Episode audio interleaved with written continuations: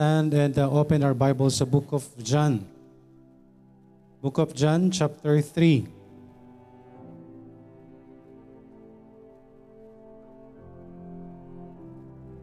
Book of John, chapter 3 po. So, amen kapag dyan na sa chapter 3. Diyan na po ba? Basahin lang po natin ang uh, isang uh, verse para sa atin pong uh, pagsisimula. Uh, John chapter 3 verse 3 po ang atin pong uh, babasahin. Diyan na po. Ready, read. Jesus answered and said unto him, Verily, verily, I say unto thee, except a man be born again, he cannot see the kingdom of God. Tayo po'y saglit pong uh, manalangin, dakilang Diyos na nasa langit. Salamat po sa oras pong ito. Salamat po sa pagkakataon na kami po ay uh, makapakinig ng iyong salita. Salamat po sa biyayang ito at sa inyo pong uh, pag-iingat, Panginoon. Maraming maraming salamat po. Sa inyo po namin patuloy na ipinagkakatiwala po ang lahat at uh, patawarin niyo kami sa anuman pong mga pagkakasala at pagkukulang. Iniling po namin ang lahat ng ito sa pangalan ni Jesus na aming Panginoon at tagapagligtas. Amen. Ay pimahakaw po na pong lahat. Sabi po dito is, Jesus answered and said unto him, Verily, verily, I say unto you, or I say unto thee, except a man be born again, he, uh, he cannot see the kingdom of God. So mga kaibigan, we must be born again. We must be born again. So ano po ba ang uh, context of this mga kapatid? Uh, ito po is, andito po ang, uh, ang isang uh, Pharisee. No, alam naman po natin, si Nicodemus So sa verse 1, sabi po dyan, There was a man of the Pharisees named Nicodemus, a ruler of the Jews. The same came to Jesus by night and said unto him, Rabbi, we know that thou art a teacher come from God. For no man can do these miracles that thou doest, except God be with him. So ang sabi ng ating Panginoon, Jesus answered and said unto him, Verily, verily, I say unto thee, except a man be born again, he cannot see the kingdom of God. So mga kaibigan, ang tao po ay kinakailangan pong ipanganak muli. Ye must be born again. We must be born again. Yan po ang atin pong pag-aaralan ngayon. We must be born again. Kailangan po nating uh, muling ipanganak. Amen? How to be born again? Unang bagay mga kaibigan, how to be born again. Kinakailangan na po ba nating uh, literal na muling ipanganak? Kagaya po ng uh, sinabi po ni Nicodemus when uh, Jesus Christ said that we must be born again, ang sabi po ni Nicodemus, dito po sa verse 4, how to be born again. Ito po ba ay ang bagay na alam po natin? No, yung physical uh, birth. Sabi po dyan, Nicodemus said unto him, How can a man be born again when he is old? Sa unang bagay mga kaibigan, how can we born again? Paano tayong muling ipapanganak? Paano tayo muling ipapanganak? Sabi dyan, Can he enter the second time into his mother's womb and be born? So marahil sa atin po bilang uh, mga uh, unbeliever, yung atin pong uh, alam no, na tayo po'y muling ipanganak ay ang kagaya po ng uh, naturan po ni Nicodemus na paano, paano ipapanganak ang isang naipanganak na. Amen? Paano po ipapanganak ang isang naipanganak na? Eh kahit nga po yung uh, kahit nga po yung newborn, di po ba? Sino po ba dito ang uh, nanganak na? Bukod po sa akin. Hindi, sinong nanganak na? No? At manganganak ulit. Amen? Alam po natin kapag ang uh, pinapanganak, yung newborn, yung batang ipinanganak nga lang, hirap na hirap. Amen po ba? Hirap na hirap na po. Bakit? Salanan nyo yan eh. Joke lang. Di ba? Yan po ay kasama. Kasama po yan doon sa, sabi po sa Genesis. Di po ba? Tingnan nga natin yan. Sabi po sa book of Genesis, ano po nakalagay po yan? Genesis chapter 3. I will multiply, sabi siya. Ay, 3.16, yan, salamat. Genesis chapter 3 verse 16, Unto the woman he said, I will greatly multiply thy sorrow and thy conception. In sorrow thou shalt bring forth children, and thy desire shall be to thy husband, and he shall rule over thee. So mga kaibigan, not just yung yung ah, great sorrow, no? Hindi lamang po yung ah, paghirap doon sa panganganak. So since yung atin po yung ating pinag-aaralan, so sabi nga po, ang ah, panganganak po ng isang ah, babae ay mahirap. No, dahil kasama po 'yan doon sa curse, no? So yun po ang sinasabi ho natin na patatawarin tayo sa kasalanan. Pero nandyan po yung, ano pong tawag dyan? Andyan po yung, ano yung sinasabi natin lagi? Yung consequence. Consequence or consequences ng mga kasalanan ho natin. So, marahil meron po tayong mga kasalanan na inihingi ng kapatawaran sa Panginoon, pero hindi po tayo ah, makalalagpas po doon sa consequence ng kasalanan po natin. Amen? Because ang kapatawaran ho na hinihingi ho natin or hiningi natin dito sa lupa, ay yun pong ah, kapatawaran ho doon sa walang hanggang kaparusahan. Amen? So sa bagay pong ito, ang sabi po ni Nicodemus, uh, how can a man be born again when he is old? Can he enter the second time into his mother's womb and be born? So kailangan po bang muling bumalik ang naipanganak na doon sa sinapupunan to be born again? So how a man can be born again? How to be born again? Paano natin mararanasan po muli yung kapanganakan, yung uh, muling pa- ipanganak po tayo?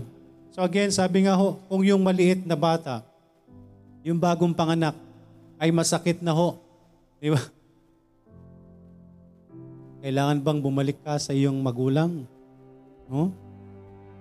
Imagine mo na lang si Brother Ervin. No? Kung muling babalik sa kanyang sinapupunan ng kanyang nanay. O ba? O kahit po yung maliit pa lang dyan na bata. Sabi nga ho, yung sanggol nga lang eh, hirap na hirap ng iiri ng magulang, di po ba? Ng nanay.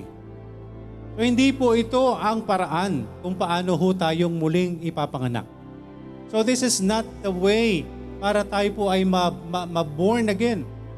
Okay? Again, being uh, born again is not a religion. Okay? Hindi po relihiyon ang uh, pagiging born again. Though ginamit, no? Ginamit po ng ibang uh, ng uh, ibang katuruan yung pangalang born again. Kaya meron pong mga uh, relihiyon na ang uh, pangalan po ay born again. Di po ba?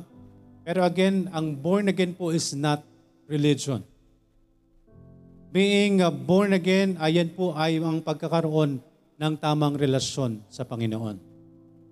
So tayo po, ang sabi po ng ating Panginoong Yesus, how to be born again. So hindi po ito ang paraan na alam natin, hindi po ito ang paraan na alam ng tao, hindi po yung babalik tayo sa sinapupunan para tayo matawag na born again. No? Hindi po ibabalik tayo sa sinapupunan para sabing tayo muling ipinanganak. But ang sabi ng Panginoon, we must be born again. We must be born again. Ang sabi po ng ating Panginoon ng Isus, hindi po ito yung way. Hindi po ito yung paraan na alam natin. Hindi po tayo kinakailangang uh, muling uh, pumasok sa sinapupunan ng ating nanay para tayo ipanganak muli at nang sa gayon ay tawagin tayong na tayo ay naranasan natin yung uh, born again. Why? Bakit ho tayo? Ano paano ho tayo ipapanganak? Ang sabi po dyan, Sa verse 5, Jesus answered, Verily, verily, I say unto thee, except a man be born of water and of the Spirit, he cannot enter the kingdom of God. That which is born of the flesh is flesh, and that is which is born of the Spirit is spirit. Marvel not that I said unto thee, Ye must be born again. Amen? Mga kapatid, hindi po yung ah, panganganak po na alam po natin. Sabi nga po dyan, not that, uh, not hindi ho yung pag, ah, pag panganganak po natin sa laman. Okay? Sabi sa verse 6, that which is born of the Spirit, not, hindi ho tayo kinakailangan ito yung mangyari po sa atin. No? To be born. Doon po sa laman. But ang sabi ng Panginoon, saan po? Doon po sa, except a man be born of water and of the Spirit, he cannot enter into the kingdom of God. Mga kaibigan, tayo po, kapag uh, tayo po ay uh, naligtas, andun po tayo, tayo po ay pananahanan ng, uh, ng ano po, ng banal na Espiritu. So hindi ho tayo literal na muling ipapanganak. But when we accepted the Lord Jesus Christ, andyan po yung atin pong uh, kaligtasan. The wind bloweth where is it is listed, and thou hearest the sound thereof, but canst not tell whence it cometh, and whether it goeth, so is everyone that is born of the Spirit. Nicodemus answered and said unto him, How can these things be? Jesus answered and said unto him, Art thou a master of Israel, and knowest not these things? Verily, verily, I say unto thee, we speak that we do know, and testify that we have seen, and you receive not our witness. If I have told you earthly things, and ye believe not, how shall ye believe if I tell you of heavenly things? And no man hath ascended up to heaven, but he came that came down from heaven, even the Son of Man which is in heaven. And, Moses, and as Moses lifted up the serpent in the wilderness, even so must the Son of Man be lifted up, that whosoever believeth in him should not perish, but have everlasting life. Amen?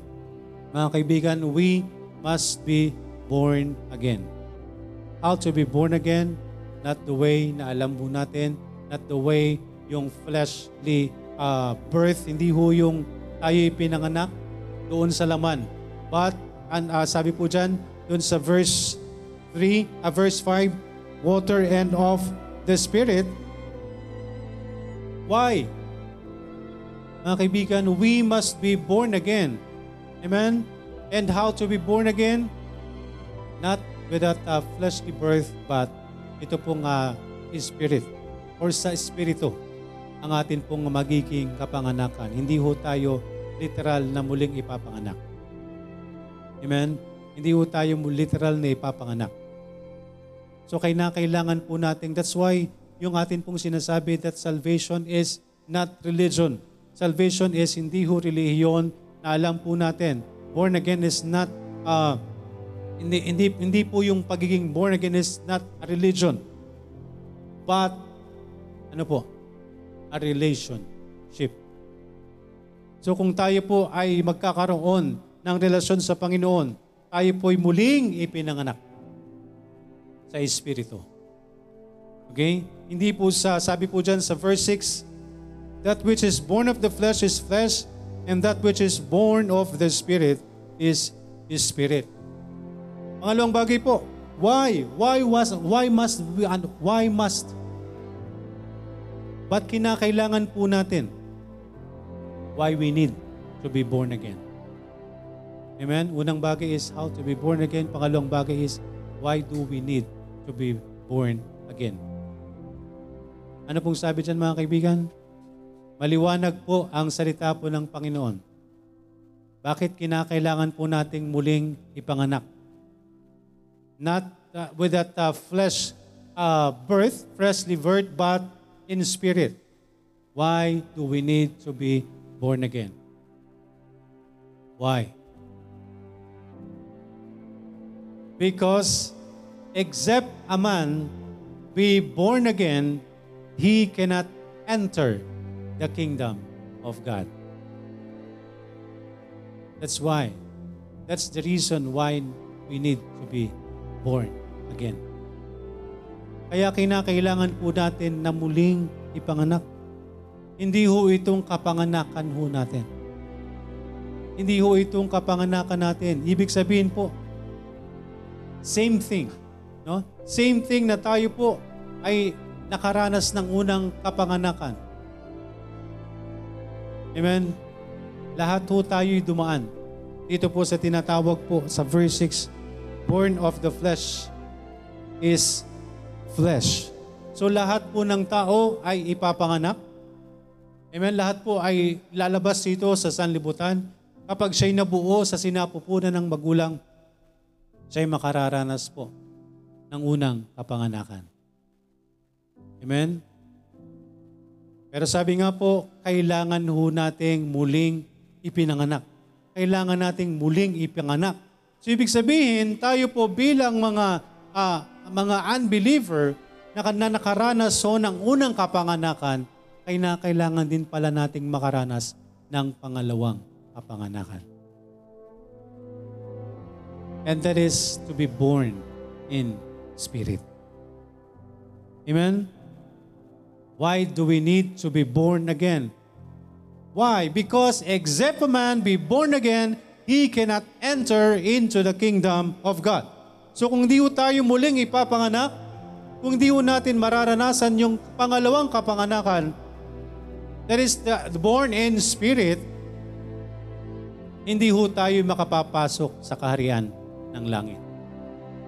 Amen? Hindi ho tayo makakaranas ng kapang ng uh, kapa, ng uh, ng kapiling ang atin pong ang atin pong Panginoon sa langit. Ye must be born again. Amen? Sa mga kaibigan po natin, kasama po natin dito po sa messenger room, we must be born again. Kinakailangan po nating maranasan ang muling kapanganakan. At hindi po yan yung alam natin. No, how to be born again, hindi po yan alam natin na kinakailangan po nating bumalik sa sinapupunan para maranasan po natin na muling ipanganak. Kagaya po ng sinabi po ni Nicodemus sa verse 4. Hindi ho kinakailangang pumasok ang uh, sino man. No, sabi po diyan, uh, how can a man be born when he is old? He can can he enter the second time into his mother's womb and be born? Hindi po yang uh, way ng kapanganakan na yan ang kinakailangan po natin. That is not the way. To be born again, hindi ho sa flesh, no? Which is born of the flesh. So verse 6, not with the fleshly birth, but well, we need to be born in spirit. Amen? How to be born? Kailangan po nating muling ipanganak sa Espiritu ng Diyos. And why do we need to be born again? Because if hindi ho tayo muling ipapanganak, hindi ho natin mararanasan. No? We cannot enter the kingdom of God. Sabi po sa verse 3, Jesus answered and said unto him, Verily, verily, I say unto thee, except a man be born again, he cannot see the kingdom of God. Sabi po sa verse uh, 15, that whosoever believeth in him should not perish but have everlasting life or have eternal life. Amen? Sa sino man po na magtitiwala sa atin pong Panginoong Isus ay magkakaroon po ng buhay na walang hanggan.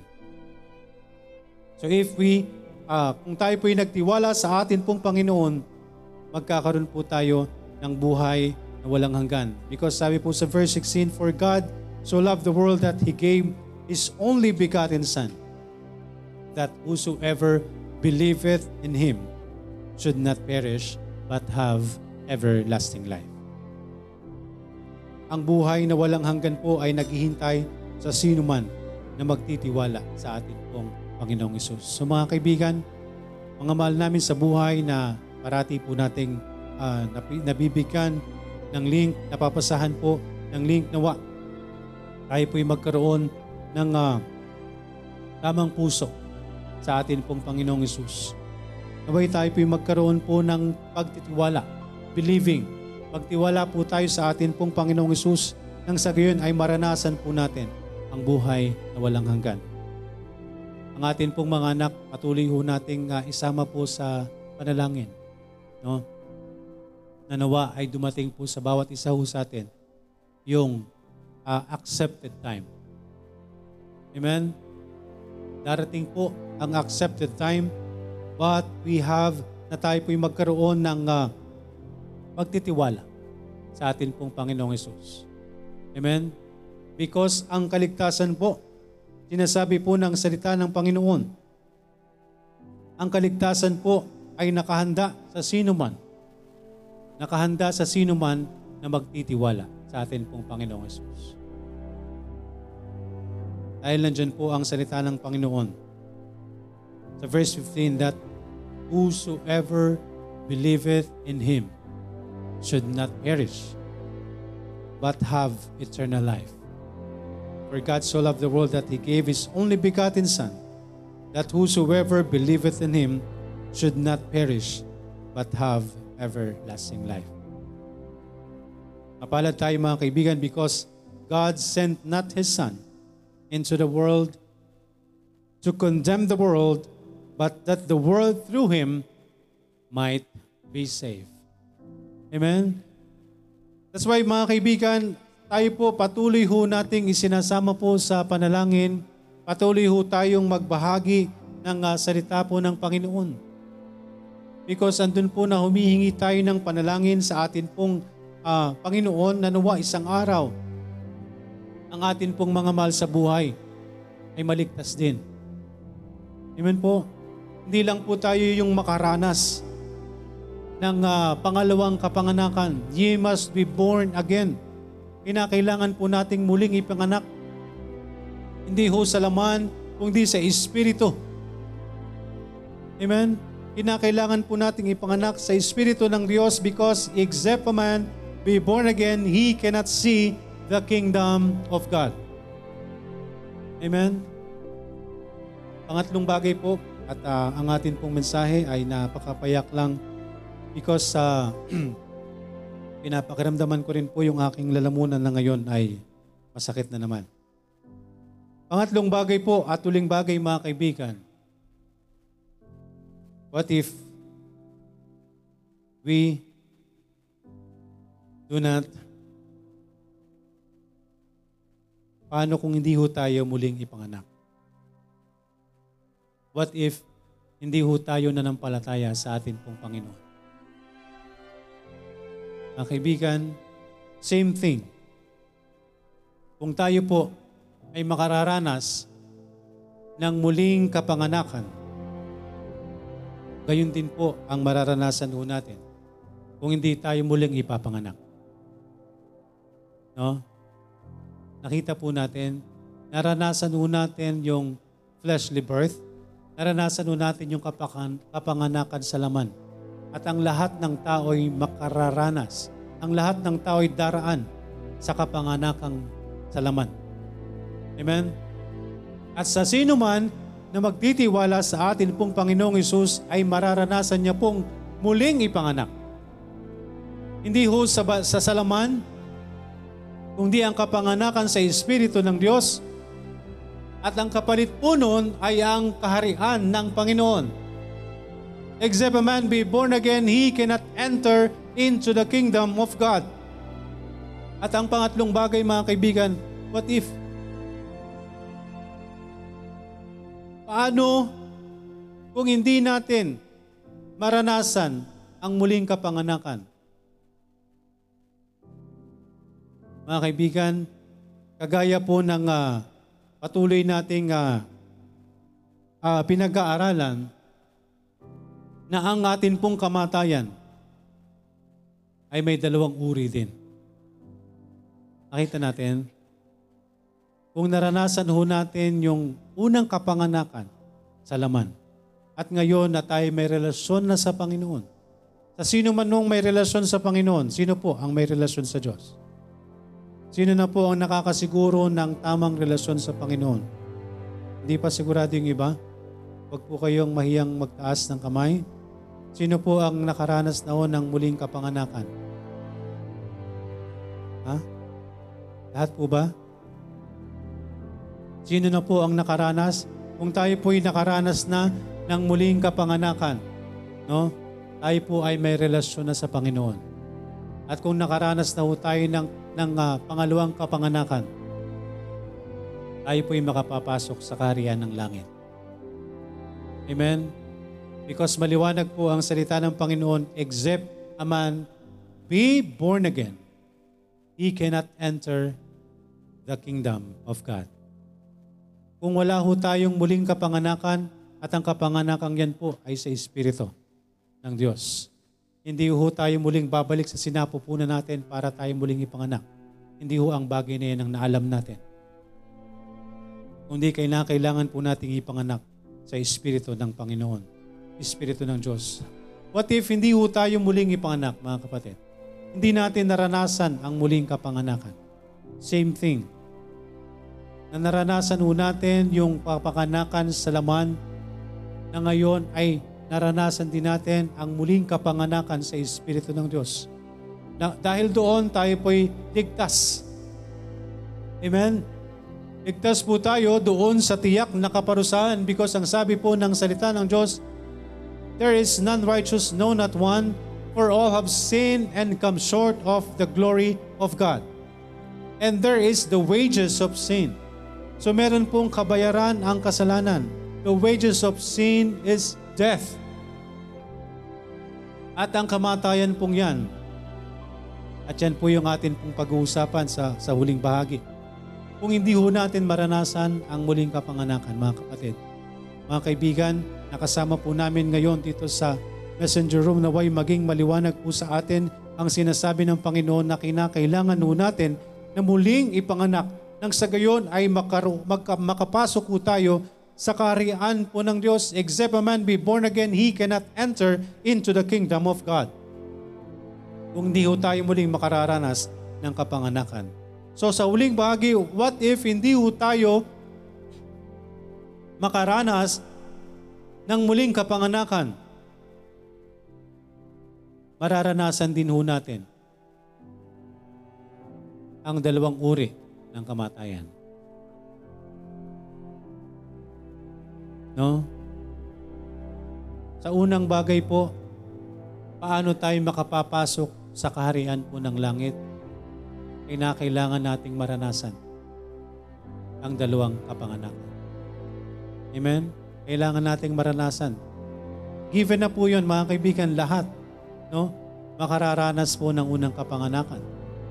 Amen? Pero hindi ho lahat ay pwedeng makaranas ng, kap, ng pangalawang kapanganakan. Eh, Amen? Yan po yung kapanganakan sa Espiritu ng Diyos. Hindi ho sa laman, kundi ang pangalawang kapanganakan po ay sa Espiritu ng atin pong Panginoon, Espiritu ng Diyos. So sa uling bagay po, kung hindi ho tayo muling makararanas ng pangalawang, kama, ng pangalawang kapanganakan, what if hindi ho tayo na born again? Hindi natin naranasan po yung ipanganak muli sa Espiritu ng Diyos. Mararanasan din ho natin No? Nakita niyo po yung difference. Sa una, sa kapanganakan ho natin, kapag tinanggap natin ang ating Panginoong Yesus. Sabi po dyan, uh, that whosoever believeth in Him should not perish but have everlasting life. For God so loved the world that He gave His only begotten Son, that whosoever believeth in Him should not perish but have everlasting life. So, mga kaibigan, ang sinasabi po ng salita ng Diyos ay sa sino man. Okay? Sa sino man na magtitiwala sa ating Panginoong Yesus. Kung tayo po'y nagtiwala na sa ating pong Panginoong Yesus, magkakaroon na po tayo ng buhay na walang hanggan. Tayo po'y nakaranas na ho ng pangalawang kapanganakan at makapapasok na ho tayo sa karihan, kaharian ng Diyos. What if hindi tayo nagkaroon ng pagtitiwala sa ating Panginoong Yesus? Mga kaibigan, kung hindi tayo nagkaroon ng pagtitiwala sa ating pong Panginoong Yesus, mga kaibigan, kung hindi ho tayo nagkaroon ng pagtitiwala. Because ang sabi ho ng salita ng Diyos, Whosoever believeth in Him should not perish, but have everlasting life. So kung ho tayo nagtiwala sa ating Panginoong Isus, ang sabi po dyan, basahin po natin, Verse 17, For God sent not His Son into the world to condemn the world, but that the world through Him might be saved. That the world through Him might be saved. So mga kaibigan, nakalagay po ba sa salita ng Diyos na ang kaligtasan po ay uh, limitado? Ang kaligtasan po ay para sa lahat. Yan po ang uh, disenyo ng Panginoon. That's why andyan po ang salita ng Diyos, whosoever, sa sino man na magtitiwala. Sabi po sa verse 17, For God sent not His Son into the world to condemn the world, but that the world through Him might be saved. Ang buong mundo So kung ang buong mundo po ay magtitiwala sa atin pong Panginoong Isus, pwede pong maligtas ang buong mundo. Amen? So pwede po bang maligtas ang inyong mga mahal sa buhay? Pwede po bang maligtas ang atin pong mga mahal sa buhay? Kagaya ho nang tayo nagtiwala sa ating Panginoon. Yes, because ang sabi ng Panginoong Isus, For God sent not His Son to condemn the world, but that the world through Him might be saved. Na sa pamamagitan po ng ating Panginoong Yesus ay maligtas ang sanlibutan. So may pag-asa. Amen? May pag-asa na maligtas po ang atin pong mga mahal sa buhay. Basta patuloy lang ho tayong magtiwala. Amen? Because ang sabi ho ng salita ng Diyos, paano ho malalaman na meron pong kapahamakan Paano ho malalaman na may kaparusahan? Di ba sabi sa Romans? Tama ba? Di ba? Paano malalaman na mayroong kapahamakan? Paano nila maririnig na may kaligtasan? Kung titigil po tayo. Amen po? Paano ho malalaman ang atin pong mga mahal sa buhay na may kapahamakan, pero meron pong kaligtasan? Amen? May kaligtasan po. Kaya wag ho tayong titigil sa pagbabahagi ng salita ng Panginoon. Because kung titigil ho tayo, no, sa halip na tayo yung magiging instrumento ng Panginoon para sa kanilang kaligtasan, baka tayo rin ang maging dahilan para sa kanilang kapahamakan. Tama po? Kung tayo po'y mananatiling tahimik. Kung hindi ho tayo tatayo sa salita ng Diyos. Kung hindi natin ibabahagi ang salita ng Panginoon sa atin pong mga mahal sa buhay. So mga kaibigan, kung hindi ho tayo magkakaroon ng ah, hindi natin mararanasan ang ipanganak muli, ay mararanasan ho natin ang pangalawang kamatayan. Sabi po dito sa verse 18, He that believeth on Him is not condemned. So kung tayo po'y nagtiwala na sa atin pong Panginoong Isus, hindi na ho tayo makakaranas ng kaparusahan. But kaya mga kaibigan, ang plano ng Diyos na ang lahat ng tao ay maligtas. Amen? Ang sabi po sa sulat ni Pedro, The Lord is not slack concerning His promise, as some men count slackness. Ano kasunod doon? But is long suffering, is long suffering. Ano po ibig sabihin niyan mga kaibigan? Ang Diyos hanggang ngayon, patuloy. Buksan niyo po sa anong uh, book yan? Second or first? Second Peter chapter Diba? Buksan po natin mga kaibigan, ang Diyos so ay patuloy na tayo po'y binibigyan. Ang tao po'y patuloy na binibigyan ng Diyos ng pagkakataon.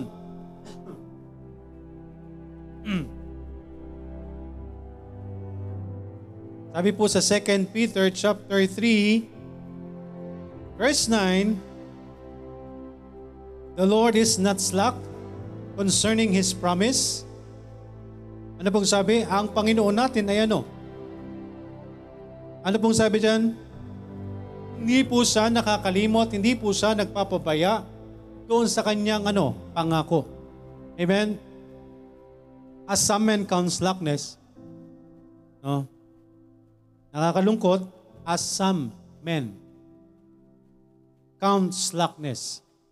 Na kagaya na parang sa ibang tao, sa tao, tayo yung nagpapabaya.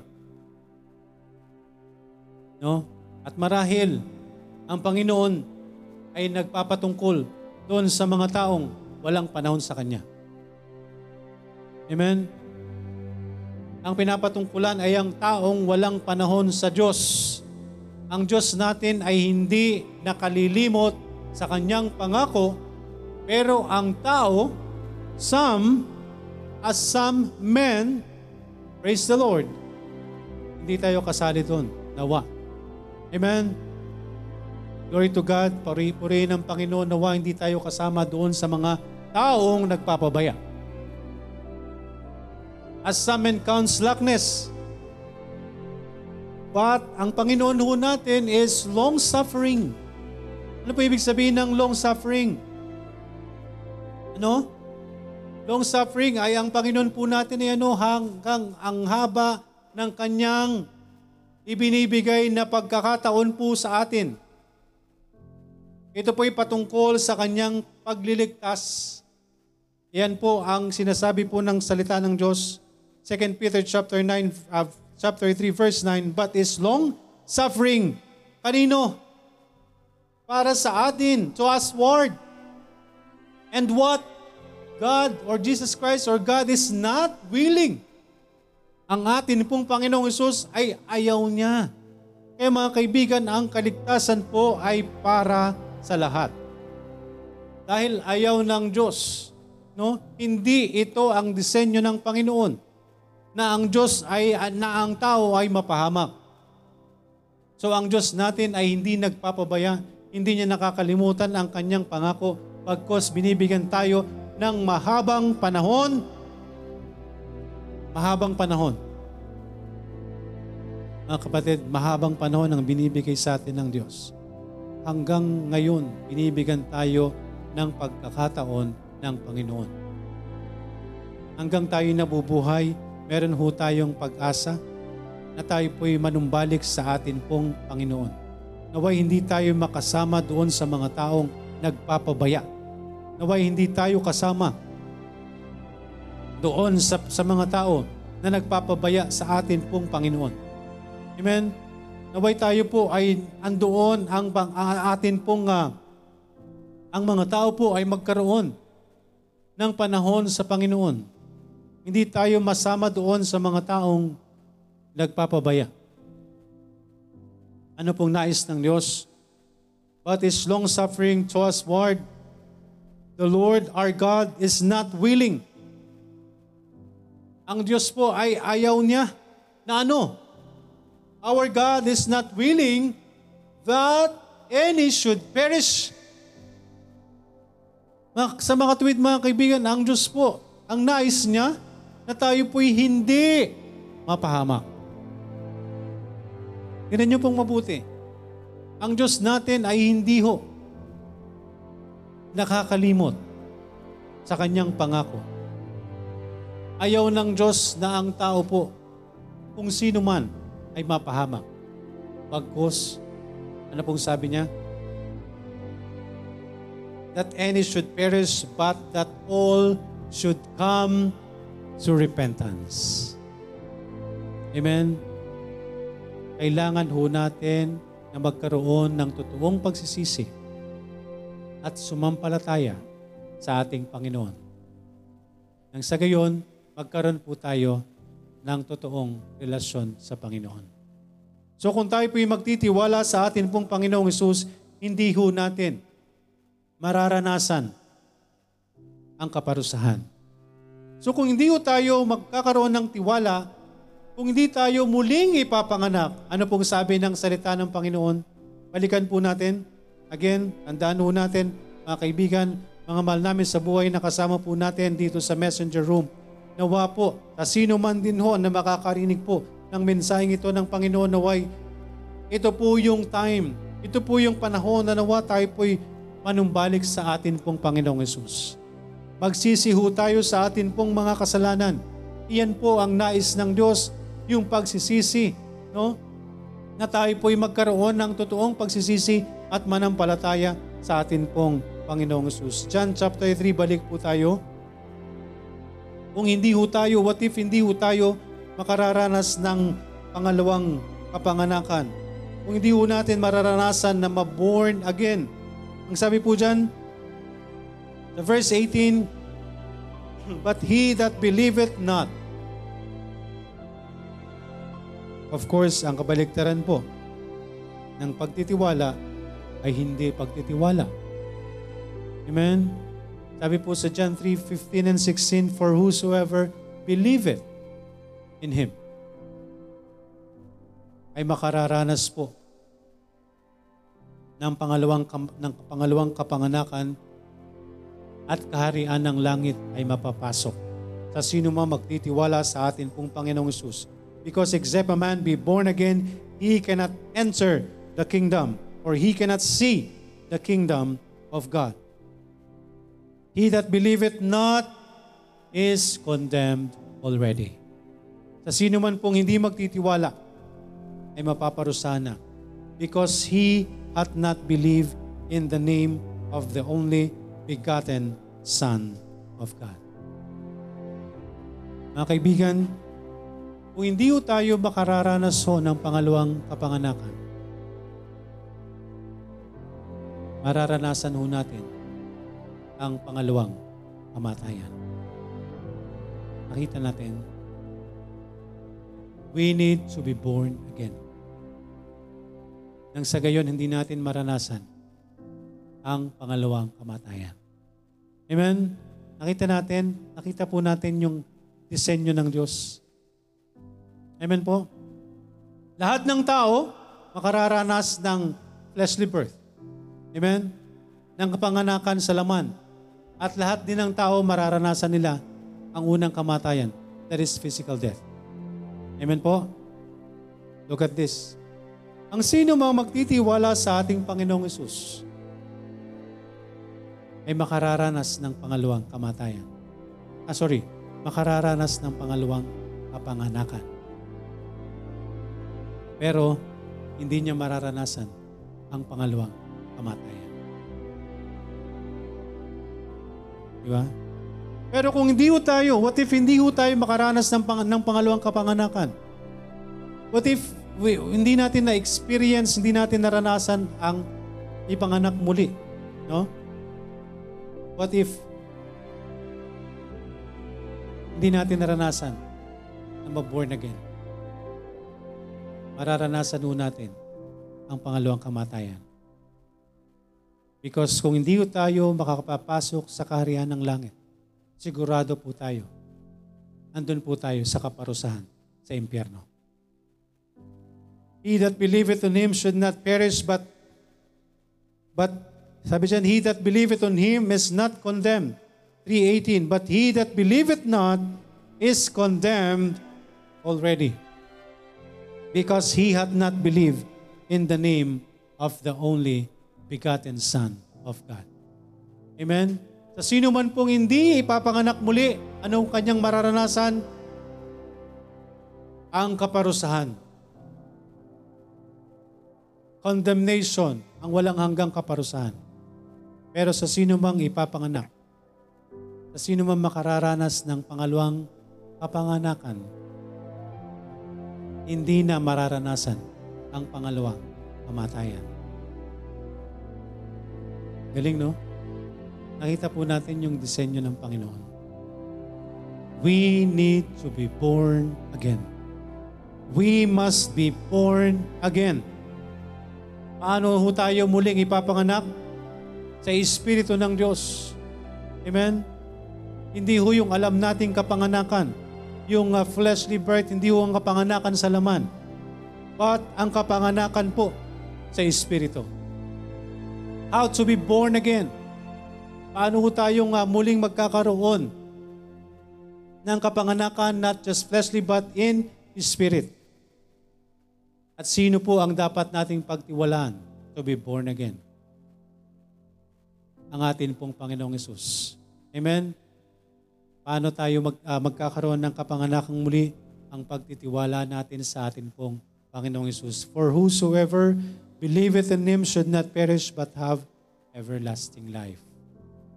If we do not uh, experience to be born again, mararanasan natin ang pangalawang kamatayan. We must be born again. Amen? Kinakailangan po nating muling ipanganak. Nang sa gayon ay hindi natin maranasan ang kaparusahan sa impyerno. Because ang kaparusahan po ang kabayaran ng atin pong kasalanan. We must be born again mga kapatid, mga kaibigan, kinakailangan po nating muling ipanganak. Nang sa gayon, makapasok po tayo sa kaharian ng Diyos. Maranasan po natin ang relasyon sa Panginoon nang sa gayon hindi ho natin maranasan ang pangalawang kamatayan. Amen? Anong pipiliin po natin? Lahat po tayo daraan sa physical uh, birth at lahat po tayo dadaan sa physical death. Pero ang sino man pong magtitiwala sa ating Panginoong Isus ay makararanas po ng pangalawang kapanganakan. Ito ho yung born, to be born again in spirit. Pero kung di tayo magtitiwala sa ating Panginoong Isus, hindi natin mararanasan na muling ipanganak. At kung nagtiwala tayo sa ating Panginoong Isus, tayo mo yung born again. Muli tayong ipapanganak sa Espiritu at hindi natin mararanasan ang pangalawang kamatayan. But if we don't trust the Lord Jesus Christ, kung hindi tayo magtitiwala sa atin pong Panginoong Isus, because the Bible says that whosoever believeth in Him should not perish, but have everlasting life. For God so loved the world that He gave His only begotten Son, that whosoever believeth in Him should not perish, but have everlasting life.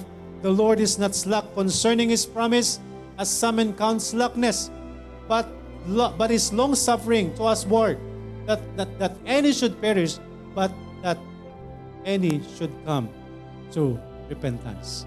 Ko alam kung na-memorize ko yan. Mali ba? Pero maliwanag ang salita ng Diyos that all should come to repentance. Amen? Kung tayo po'y magkakaroon ng pagsisisi, totoong pagsisisi, isusuko natin sa Diyos ang sarili ho natin. Ibigay natin sa Panginoon. Hayaan natin ang Diyos ang kumilos sa atin. Aminin natin sa Diyos sa tayo makasalanan at magtiwala tayo sa ating Panginoong Isus because God gave His Son, only begotten Son, to save which was lost. Para iligtas kung sino man ang magkakaroon ng totoong pagsisisi. Amen? Hindi nakakalimutan ng Diyos ang kanyang pangako. Tayong tao ang nagpapabaya. Ang tao ang nagpapabaya. Andyan ang pangako ng Panginoon. Ayaw ng Diyos na mapahamak ang sino man. Pero kung di tayo magtitiwala sa ating Panginoong Isus, ang dulot niyan ay kapahamakan. Siguradong kapahamakan. Because ang sabi ho ng salita ng Diyos, He that believeth not is condemned already. Kung hindi tayo magtitiwala sa ating Panginoong Isus, tayo ay nasa kaparusahan na. Kaya ang desisyon ho, mga kapatid, ang desisyon when to decide, kailangan, kailan tayo magde-decide to be born again. Kailangan at kailan tayo magdidesisyon. The decision is today. Magdesisyon tayo na naway maranasan natin muli ang kapanganakang muli sa ating Panginoong Isus. Because yes, uh, to, uh, tomorrow may be too late. Amen? Ang kamatayan ay hindi natin sigurado. But it is appointed unto man. Isang beses tayo mamamatay. And after that, judgment. Hindi na tayo kayang ipanalangin ng kahit sino. Because the decision is yours and yours alone. No? Sa ating mga mahal sa buhay, sa ating po mga anak, na patuloy nating sinasama po sa bahay, sambahan. Nawa yung kanilang mga salitang narinig ay isang araw ay talagang tumubo sa kanilang mga puso. Hindi natin hawak ang kanilang kaligtasan. Amen po? Kagaya natin na tayo po ay nagsasabing ligtas pero dumarating tayo sa point ng buhay natin na parang natatanong natin ang sarili natin, ligtas ba ako? Why? Because nakaka- nakakagawa tayo ng mga kasalanan. Mga kapatid, hindi tayo ah, mawawala sa ganyang pan- sa ganyang kalagayan as long as nandito tayo sa laman. No? Pero isang bagay lang, kung ligtas ka, hindi ka masaya. Pag nakakagawa ka ng kasalanan, hindi ka na masaya. That only means that there is the Spirit of God in you. Mayroong Espiritu ng Diyos na nasa iyo. May Espiritu ng Diyos na nagkukonvict sa ginagawa mo. And that conviction that will lead to ano, repentance. Kailangan nating magkaroon ng pagsisisi araw-araw. No, hindi lamang para maligtas. Tayo mga Kristiyano, kailangan nating magsisi araw-araw.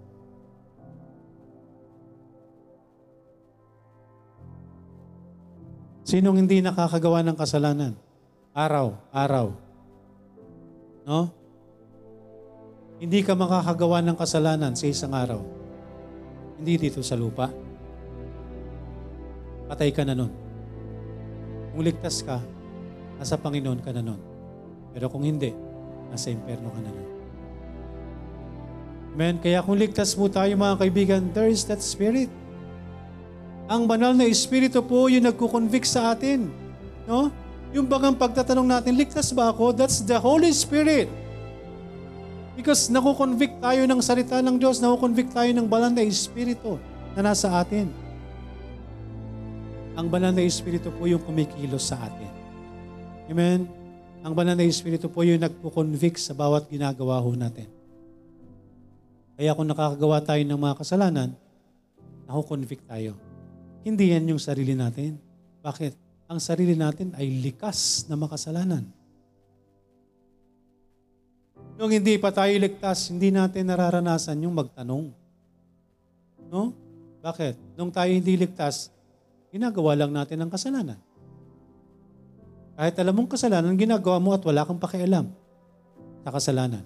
Pero nung naligtas ka, since you have Nung naligtas ka, you, you, na, naranasan mo ang muling kapanganakan, naranasan mo yung uh, to be born again, sa Espiritu ng Diyos, andyan po ang banal na Espiritu ng Diyos na nananahan sa atin. So kapag tayo nakakagawa ng kasalanan, nauhulog tayo sa kasalanan, ang banal na Espiritu na po, yung nangungusap sa atin. Hindi tayo. Hindi ang sarili natin. Bakit tayo nag-grieve kapag nakakagawa tayo ng hindi tama sa harapan ng Diyos? It is not ourselves, it is not our flesh, but the Spirit of God. Amen? We need to be born again. In spirit, not in the flesh. Kapag naranasan natin ang muling kapanganakan, hindi natin mararanasan ang pangalawang kamatayan na nakalaan sa lahat na hindi magtitiwala sa ating Panginoong Yesus na ang pangalawang kamatayan ay nakahanda sa mga tao na hindi muling ipapanganak sa Espiritu ng Diyos. We need to be born again. We must be born again sa Espiritu ng Diyos. Amen? Magkaroon tayo ng totoong pagsisisit, magtiwala tayo sa ating Panginoong Isus nang sa gayon, maranasan natin muling ipanganak. Amen? Kapag muling pinanganak tayo sa ating Panginoong Isus, hindi na natin mararanasan ang pangalawang kamatayan. Amen? Purihin po ang Panginoon nawa ang bawat isa ay magkaroon po tayo ng tamang desisyon when to decide to be born again. Kailan, kailan ho tayo magdedesisyon? No? Yes, the accepted time ay nasa Panginoon. Pero kung tayo willing, no, mananampalataya tayo, tayo po ay magkakaroon ng totoong pagsisisi. At kung totoo yung pagsisisi natin, anong sabi ng Panginoong Yesus, is not slack concerning His promise. Ang nais ng Diyos ay hindi kapahamakan, kundi ang nais ng Diyos ay pagsisisi sa bawat isa. Ang lalapit sa Kanya na may pagsisisi ay magkakaroon ng kaligtasan. Amen? Patuloy nating isama po sa panalangin ng bawat isa at ang atin pong mga mahal sa buhay. Nakasama po natin dito po sa messenger room na way magkaroon tayo ng totoong desisyon, tamang desisyon para magkaroon tayo, maranasan natin ang muling kapanganakan sa ating Panginoong Yesus. Tayo po'y manalangin. Dakilang Diyos na nasa langit, salamat po sa umagang ito. Salamat po sa inyo pong uh, salita, sa inyong biyaya, Panginoon, ng kaligtasan. Nawa kami magkaroon ng totoong desisyon, ng tamang desisyon. Naway Tanggapin niyo kami, Panginoon, para sa kaligtasan. Alam namin nandyan kayo, Panginoon. Nakahandang magpatawad, nakahandang magligtas sa sino man na magkakaroon ng totoong pagsisisi at pananampalataya sa iyong buktong nanak para sa tagapagligtas. Maraming maraming salamat po, Panginoon. Tulungan niyo kami, ang bawat isa, andito sa loob ng bahay sambahan, naway masiguro po ng bawat isa ang amin pong relasyon sa inyo, aming kaligtasan. At sa lahat ng nandito sa messenger room, naway magkaroon tayo ng tamang desisyon. Pagkatiwalaan natin natin Panginoong Isus. Kailangan, kailangan nating muling ipanganak sa Espiritu ng Diyos. Ang sa gayoy makita natin ang kaharian ng Diyos. Salamat po Panginoon sa inyo pong salita na patuloy na nagiging gabay sa bawat isa po sa amin. Maraming maraming salamat. Sa inyo na po namin pinagkakatiwala ang lahat ng amin pong mga dalangin. Higit sa lahat, ang dalangin po para sa kaligtasan ng amin pong mga mahal sa buhay. Pinupuri ka po namin at pinapasalamatan. Inihiling po namin ang lahat ng ito sa pangalan ni Jesus na aming Panginoon at tagapagligtas. Amen.